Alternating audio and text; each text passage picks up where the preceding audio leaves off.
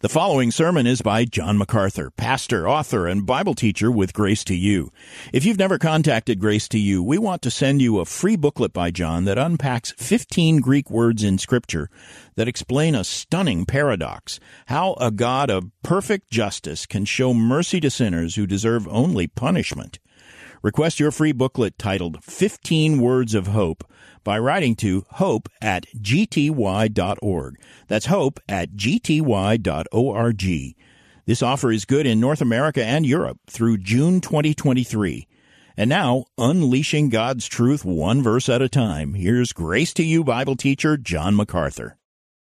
John, we are so glad you're here. Thank you.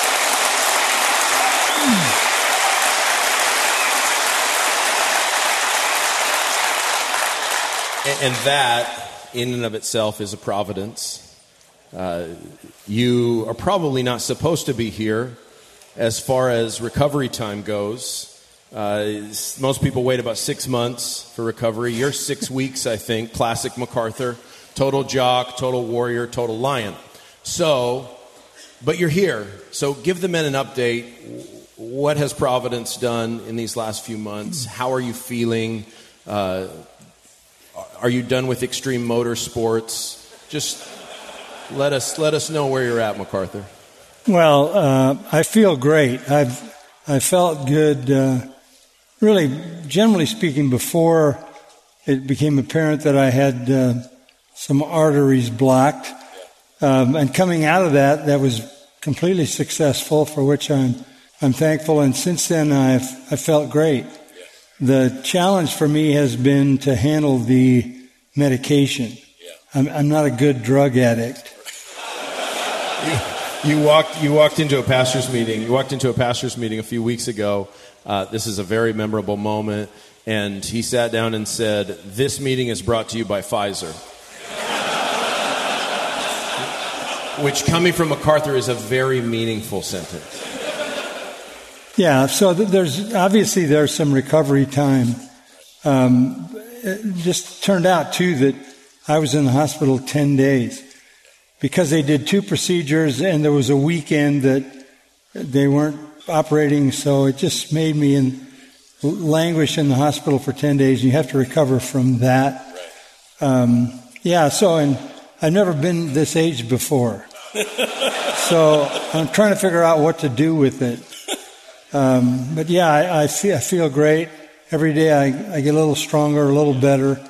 Um, a few months from now, probably back to normal or even better than normal. In fact, when I went in for the procedure, the surgeon said to me, Were you bedridden at home before this incident? And I said, No.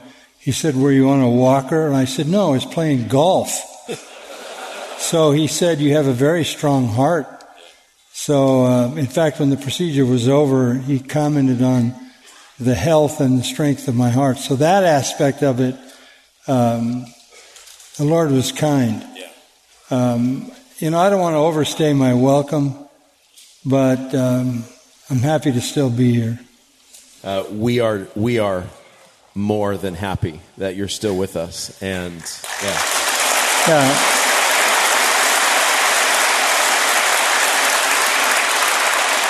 And since I've never been this age before and don't know how to handle it, uh, I had a run in with an immovable object. Yeah. and I tried to take it on with my, my arm and my yeah. head. Yeah. And um, I was unsuccessful. Yeah. So there's a fracture in one of the small bones in the wrist, yeah. uh, which put me into a very difficult situation because I can't turn the pages of a Bible. Right. So, um, along with a lot of other things I can't do. Uh, so I'm trying to figure out what the future looks like. But yeah. I want to speak tomorrow night. Okay. Uh, because I've got a lot on my heart. So they're.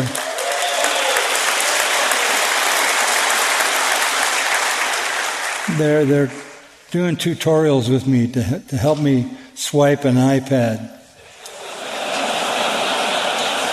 This is a sure sign of the end times. I think so. So if I can, if I can navigate that, that, that'll be fine. But yeah, I, f- I feel very well. Um, I, I was messing around with something to help Patricia yeah. and, um, stepped over the line of my limitations and yeah. paid no, we, it. we, we all want you to preach. We all want you back, but we want you rested. We want you well. We want you to take as much time as, as you need. I mean, this is, this is just phenomenal that you're here, and we're just grateful to spend this time with you. And uh, your influence is where the Shepherds Conference came from. Uh, this, the presence of these brothers here, looking for the refreshment and encouragement and equipping that comes from a week like this, is something that you uh, had in your heart a long time ago. So let's talk about that first, and then I want to get you to go ahead and preach the message uh, chair version that we missed yesterday. but let's talk about Shepherds Conference at the outset. What is this thing? Where did it start? How? What was the vision behind it? Uh, how did you architect this whole concept? Well, I, I don't know that it was my intention at all. I, I didn't say, well, this is a great idea, let's do this. What happened is, in the, in the early years, as Grace Church began to grow, um, we had more and more people saying, what is going on there?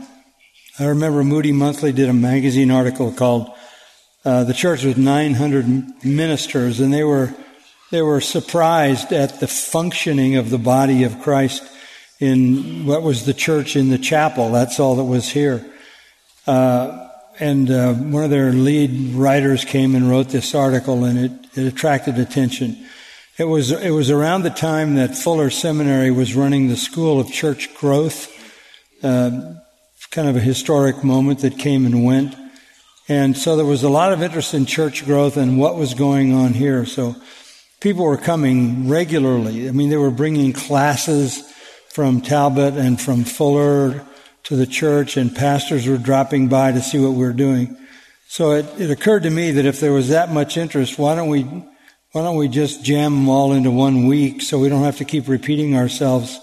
And that's what led to the first Shepherds Conference, and uh, it was I don't know maybe two or three hundred guys over in the chapel and then we, we, for a while, we had two a year to accommodate them. Then we kind of shut it down and reinvented it. I don't, I don't remember exactly how many years ago, 15 maybe, and it became what it is now. Yeah, well, I know that these brothers are, are grateful for the existence of the Shepherds Conference. How many of you are here for the very first time? Raise your hand.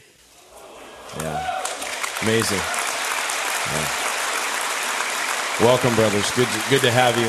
How many of you, uh, and Dr. Lawson testified to the Shepherd's Conference role in his life and ministry all those years ago in the, the smaller version. How many of you were here in those, that was original iteration of the Shepherd's Conference? Before it was a big conference when it, when it met kind of in another room. How many of you are old school Shepherd's Conference guys?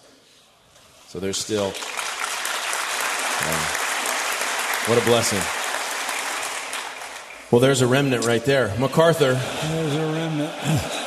yeah, and by the way, too, it was obvious to me that the Lord didn't want me to preach that message yesterday. Okay. He wanted Steve to preach the, the message that he preached. That's evident from Providence, right? Yeah. You know about that. You were talking about it. I believe in it.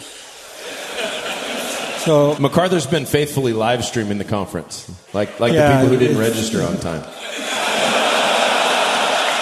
It's been it's been tremendous for me, tremendously encouraging for me, and I I've, I wanted to be a part of it, and I was hoping uh, you could fit me in today. Yeah. Well, we're delighted that you're here, and so let's talk about your vision behind this particular Shepherds Conference theme.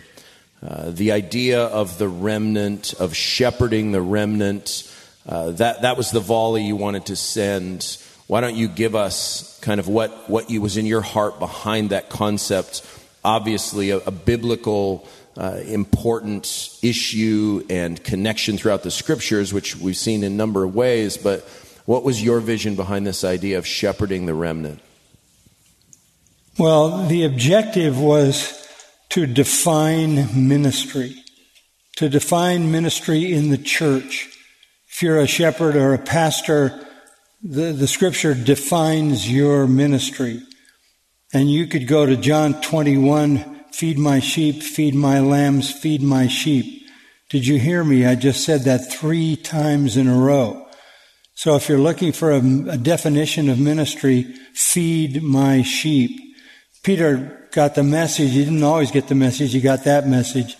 And then in his epistle, he wrote, feed, shepherd the flock of God. And what I see missing in the church today, generally speaking, is that commitment to feed the flock of God. There's a, there's a, an inordinate affection, strange to say, for the culture. There's a driving um, desire that's twisted to reach the culture. Uh, you can go back to Tim Keller's mandates for urban renewal or Andy Stanley welcoming all the homosexuals because he, he wants to, to reach them. But pastoral ministry is, is not about changing the culture. In the and if you define it theologically, your, your church will never have anyone who's a genuine member who's not part of the remnant.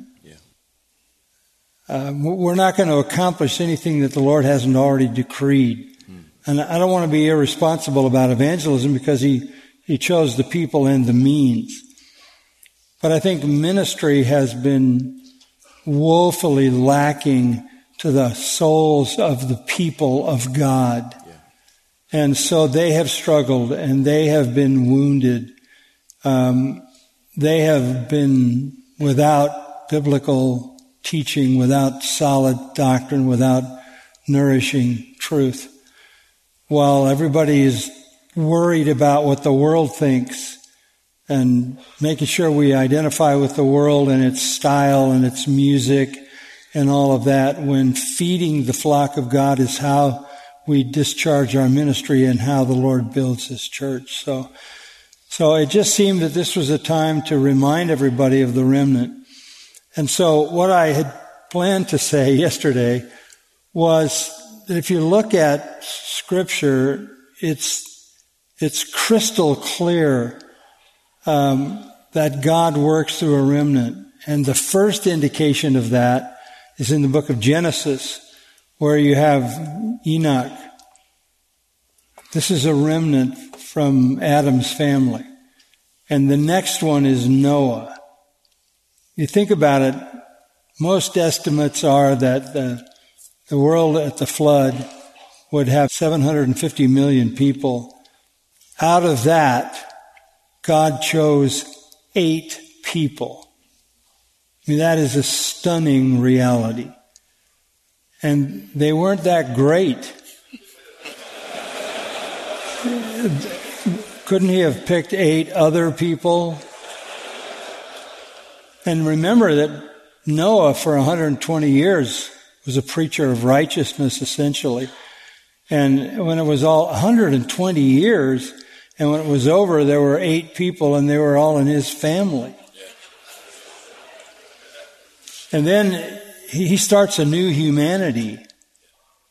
And it's not long until the, the new world has completely gone to seed and they're worshiping false gods. So they build a ziggurat, the Tower of Babel. And the Lord has to punish and judge and separate them because they're so corrupt that they're, they're going to have to be divided up to, to be able to sort of hold each other mutually accountable. And, and out of that, um, there comes another new humanity. Uh, God identifies a Chaldean moon worshiper, you said, by the name of Abraham, and says, I pick you. Uh, and, and Abraham is the father of a new humanity, both in the nation Israel and so much as he identified with the remnant that Paul even says, uh, all of us who are in Christ are Abraham's children because we have the the faith that Abraham had. So there's a new humanity and it's a small, nondescript, tiny tribe of people. And again, there's a lot of noble things about Jewish um, characteristics and DNA and all of that. But with all the privilege they had, I mean, they just basically disobeyed God throughout their entire history. So they wound up getting judged again and again and again and again. But they represent the remnant. Um, then you look at Moses, and Moses takes them out of Egypt, and there could have been two million or so, but they were so disobedient to the Lord that they couldn't even go into the promised land. Had to be a new generation. This is another remnant. And they get in the land and they're supposed to do the right thing and they don't, and you go a few more hundred years and you come to Elijah, and Elijah says, I only I am left, and the Lord has to remind him, look, I've got 7,000. That would be about one half of 1% of the population. So it's a stunning pattern of God choosing the few. And you come into the New Testament, as Steve was saying, and you got the little flock Few there be that find it. Narrow gate, narrow way. So much so that the disciples asked the question, will anybody be saved? Is anybody going to be saved? Then you come to the day of Pentecost and there's 120 believers in the hundreds of thousands of people in Israel who have been exposed to the ministry of the Son of God for three years and it's still a remnant. Uh, that's the that's where it all begins, and then 3,000 are converted that day, added to the 120, and a little later in the book of Acts, 5,000 men it says were converted, and the church continues to be a remnant. And we understand that our Lord said that the wheat and the tares are going to be together. So even the visible church itself has within it a remnant. And that just seems to be the pattern all the way through Scripture until you get to the very end when all the ungodly are judged and the remnant enters into the kingdom of Christ. So when the Lord says, feed my sheep, uh, take the oversight and you have all the instruction in the epistles, it just strikes me that we can't reinvent the plan. We have to be faithful to it. And that's what Paul said when he said it's required of stewards that a man be faithful. So what does faithfulness look like? Let me get some water because there's all that medication. Mac, you're preaching. You're over here. Where's your notes? Where's Where's this? Where's this all coming from? Well, I was prepared to preach. I just got benched.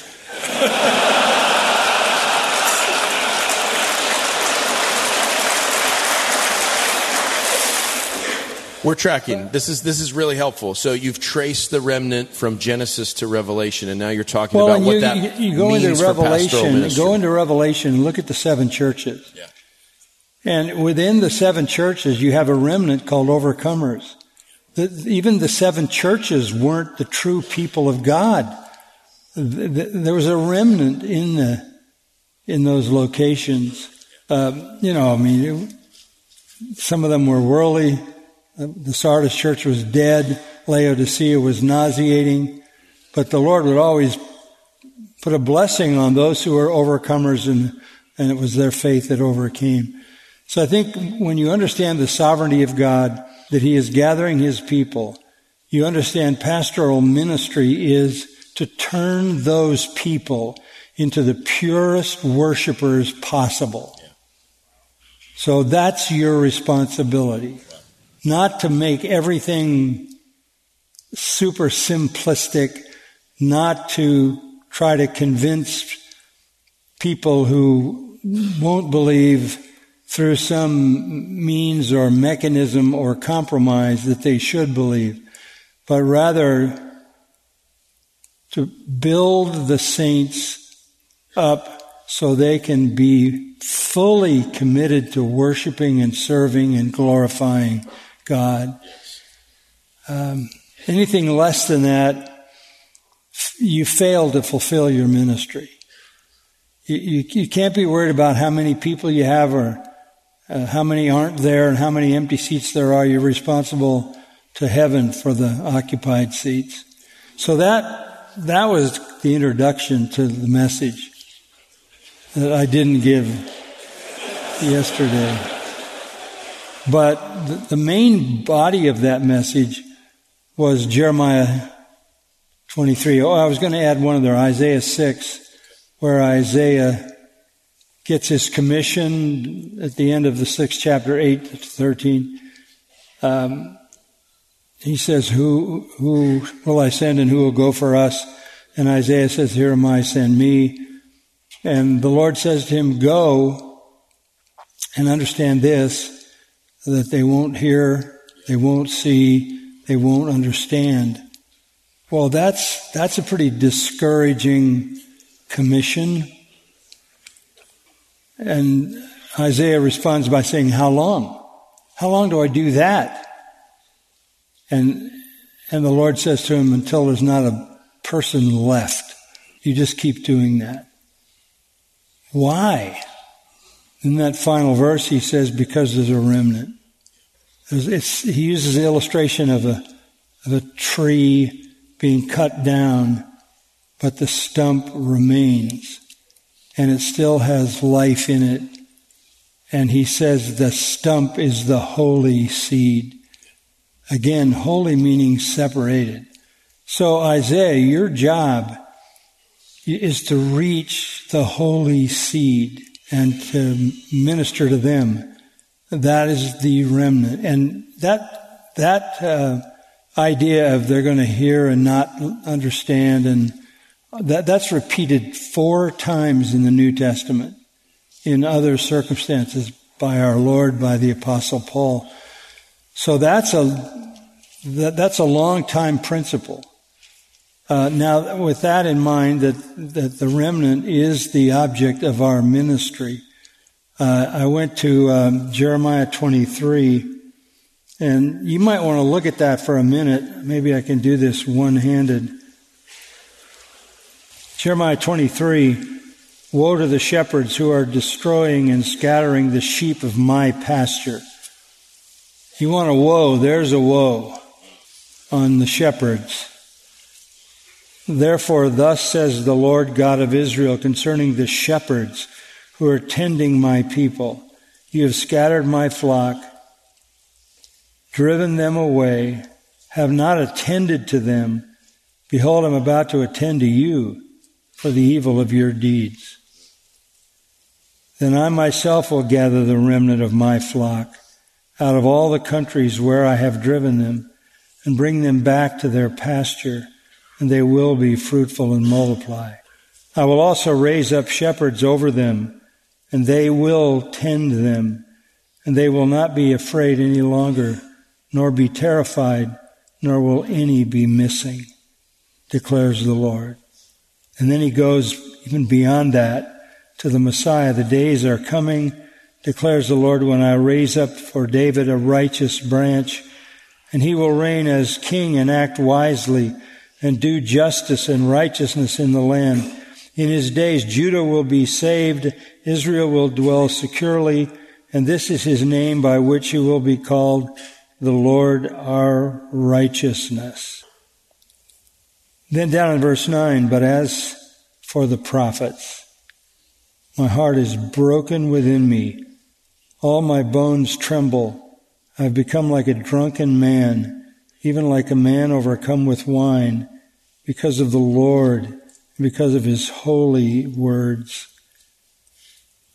Taking the calling to shepherd the flock of God seriously. Uh, Jeremiah was called the weeping prophet. Uh, his heart was broken over the condition of the sheep. The land was full of adulterers. The land mourned. And Jeremiah goes on to, to indict these shepherds uh, on a number of fronts. They had no concern. They had no virtue. Um, they had no integrity. They had no truth. Um, just one thing after another, all the way from verse 9 to the end of the chapter. So I was going to just go through that. It'd be good for guys to read that chapter and understand that God's God's morality hasn't changed and God's tolerances and intolerances haven't changed since Jeremiah's day. They, they never change any, in any way. So that was the, the emphasis at the end of the message was going to be you better take care of the remnant because you've been entrusted with them and you will give an account to the Lord for how you cared for his beloved sheep. I don't know a more serious calling than that. And to ignore them or to treat them with indifference without the broken-hearted concern of a Jeremiah over their sin while you're preoccupied with some kind of style or some kind of popularity or some cultural issue or some social cause has nothing to do with the calling to the ministry. So that was it. That was awesome. And Mac, how does that? I mean, for a benched guy, you still preached it, so you get, you got it out there. But I mean, there's so many implications to draw from that, isn't there? I mean, what, what's this say about expository preaching, MacArthur? They speak a vision of their own imagination, not from the mouth of the Lord. Yeah, they had no truth. L- later on, he says they tell you their dreams. Yeah. And here's a dead. Here's something you'll all identify with. They steal each other's material. They they plagiarize.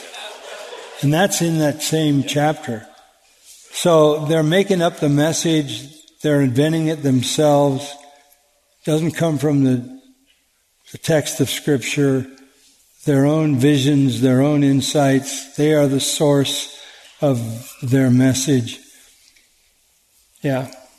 Therefore, behold, verse 30, I'm against the prophets, declares the Lord, who steal my words from each other. There's your, your reference. Mm-hmm the verse right before that again is just underlining how these ministers that you're you're charging that you're seeing in continuity with the apostle Paul and Isaiah and Jeremiah have to only speak the word of God is my word speak my word in truth and saying is not my word like a fire declares the Lord like a hammer which shatters a rock yeah two that of the great descriptions on the word two of the great descriptions descriptions of Scripture fire and a hammer.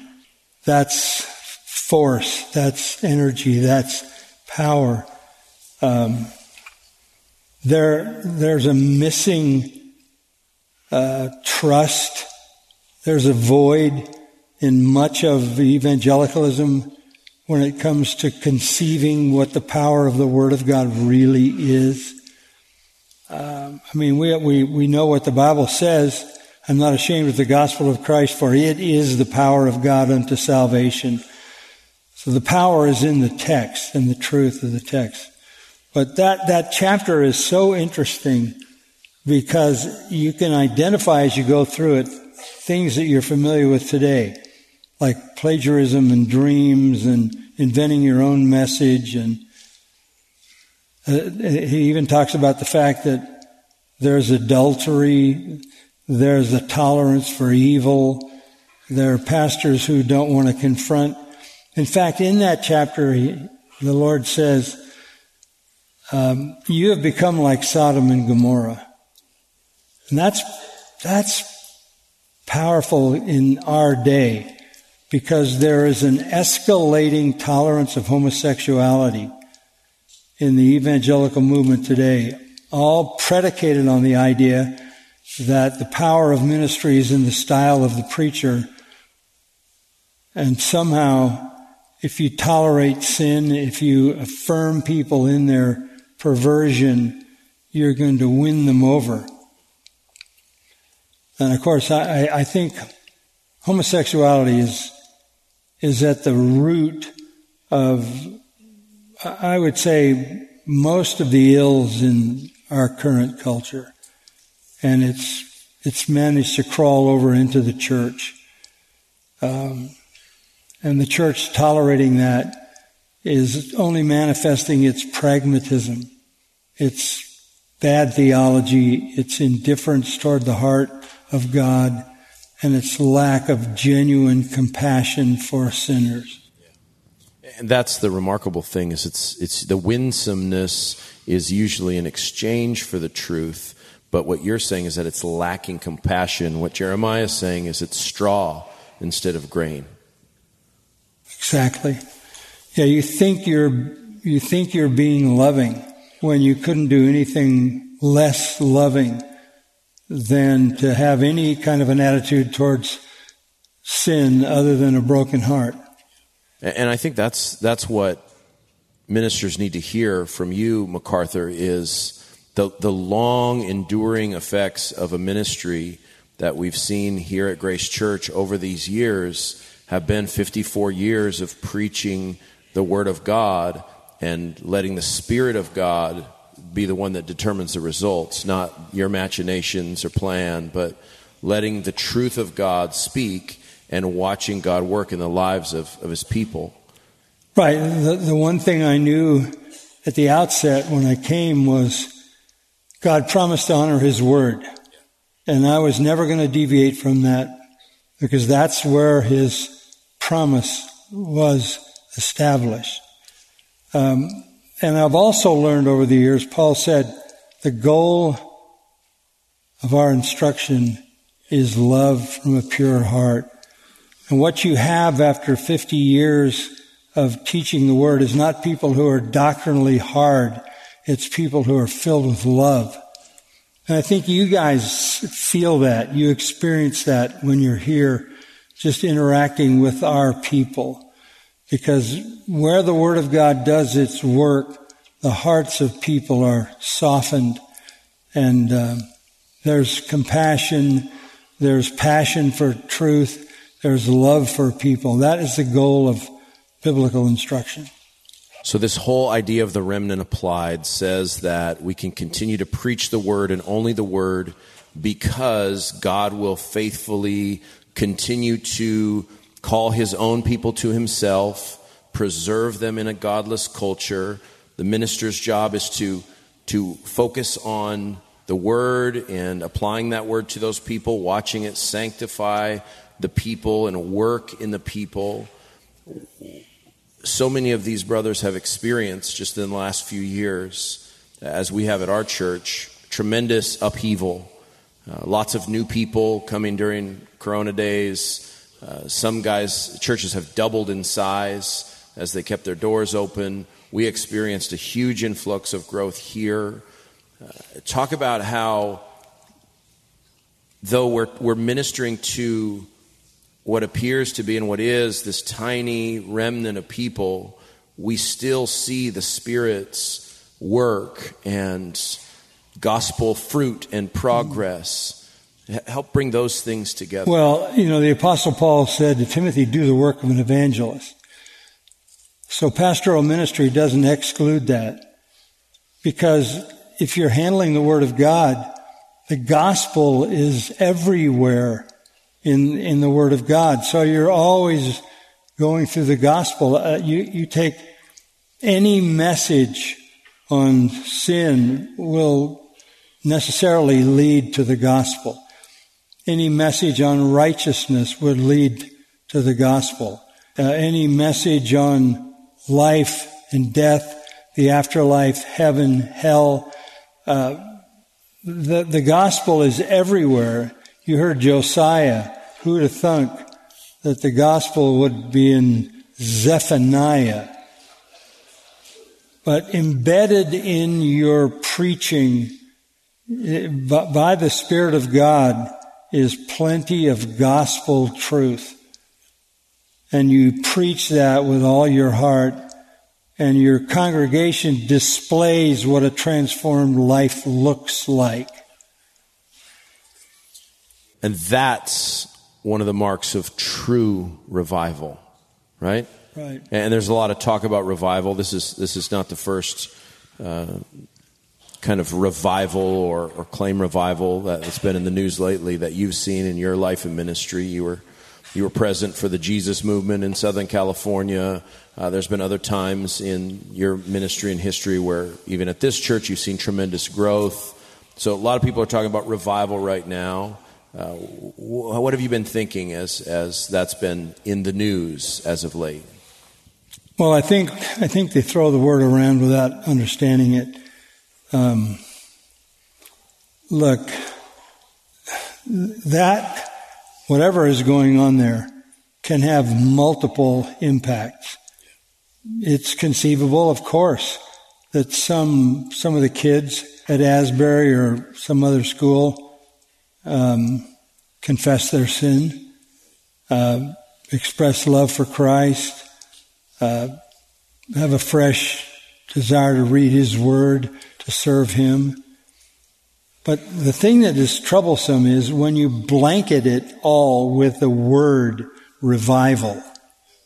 It's, it's, it's everything. It's everything from people trying to cast out demons, from LGBTQ, the alphabet people as Voddie calls them. It's everything from them leading the worship and leading the music. It's, it's Arminianism. That school has had eight revivals like this over the years, and it keeps happening there because it's part of their culture. This one, by the way, wasn't spontaneous. It was designed to fit with a special day. Uh, February 23rd, I think, was the sort of historic day. But there may have been some kids who, in the middle of all of that, understood the gospel and were converted. But it was it was a panoply of everything, and to to cover it all with the word revival, which carries the weight of believing this is a massive work of God. Only time would tell that. And that's, I mean, eh, nobody's better on revival than, than the prophets. And then in history, it's Jonathan Edwards. It's all about the distinguishing marks, isn't it, of, of true revival and false revival.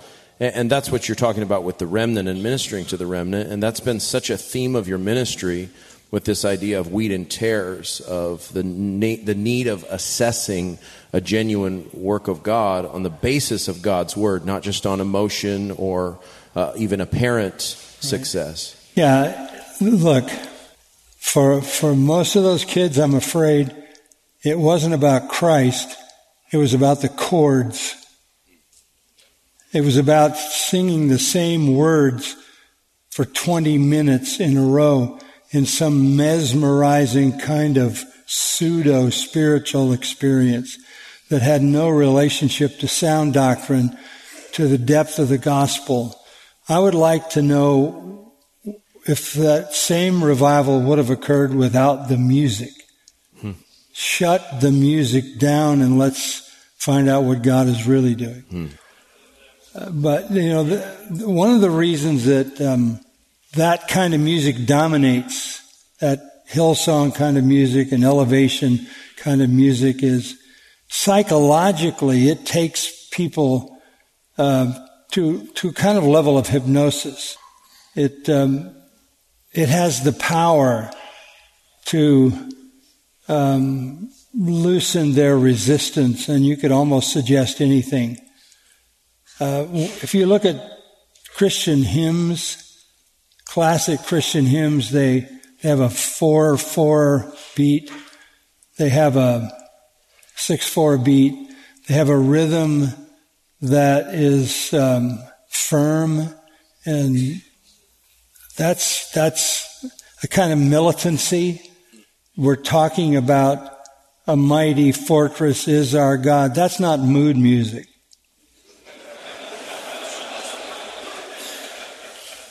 So I, I think I think you can induce the pseudo feeling that they think is spirituality when it really has nothing to do with that.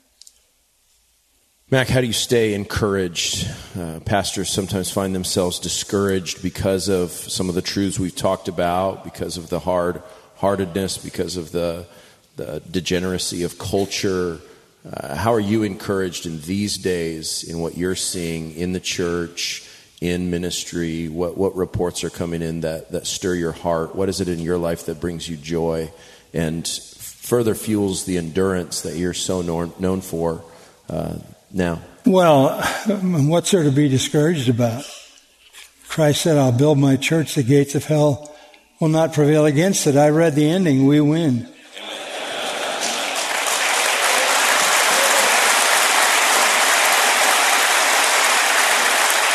I mean, getting there has the ups and downs of, of life, but, but the victory is already won. Uh, I love Paul's statement that we always triumph in Christ. You, you should never be discouraged. If you're discouraged about your ministry, you're probably evaluating it wrongly. Uh, and if you're doing the right thing, feeding the flock of God, setting a godly example, uh, loving the people of God, preaching the word with power and conviction, you, are going to see the true fruit. Um, and that's where the encouragement comes from.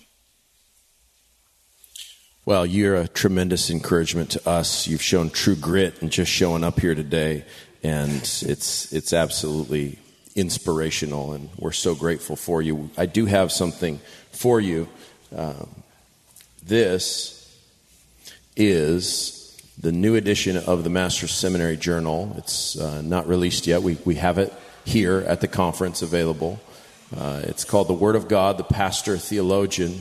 Uh, I didn't study German in seminary because I went to the Master's Seminary and you forbid it because of the liberals. So I think it's called a Festschrift, but that's, that's how you say it in New Mexico. I, I don't know. Festschrift. But this is a Festschrift in honor of John MacArthur we dedicated this spring 2023 edition to you um, for a few reasons. The year 2023 is an anniversary in English church history. Um, 500 years ago, 1523, Tyndale traveled to London to advocate for a new English translation of the Bible, uh, one that derived directly from Hebrew and, and Greek. And Tyndale was committed to getting God's words into the hands and hearts of English speaking Christians.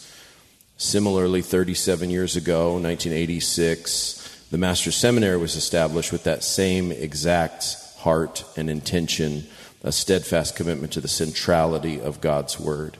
And so uh, the faculty put this together. Guest, uh, guests uh, weighed in. Hmm. There's 20 articles devoted to uh, your ministry, Pastor John and the work that God has done here at GCC. Steve Lawson wrote on the Pastor Theologian and the blood-stained uh, Word of God, the history of the English Bible.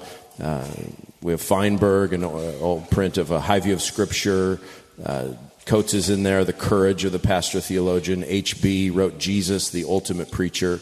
So this is an encouragement. I know you guys will love to get this either online in the electronic form or, or a fancy paper copy like this one. But John, we just want to honor you for uh, all that you've done in investing in all of us uh, through your ministry, and we're just so deeply grateful for you, my friend. Um,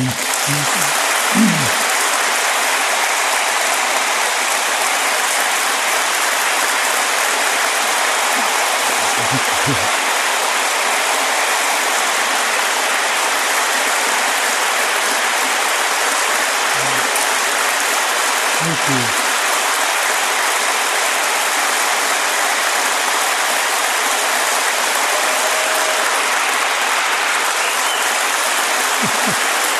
Thank you.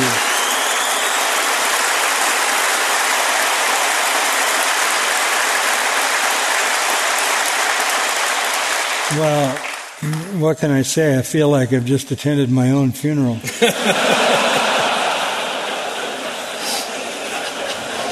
You, you did a podcast on replacing me. I wouldn't put it like that. I didn't put it like that, but I will say this when we released our MacArthur Center podcast, please like and subscribe. Uh, our, our, final episode of season two is on the successor. We're working on season three right now. We just recorded last week about 45 minutes of material for uh, season. The theme of this season is the, uh, the endurance.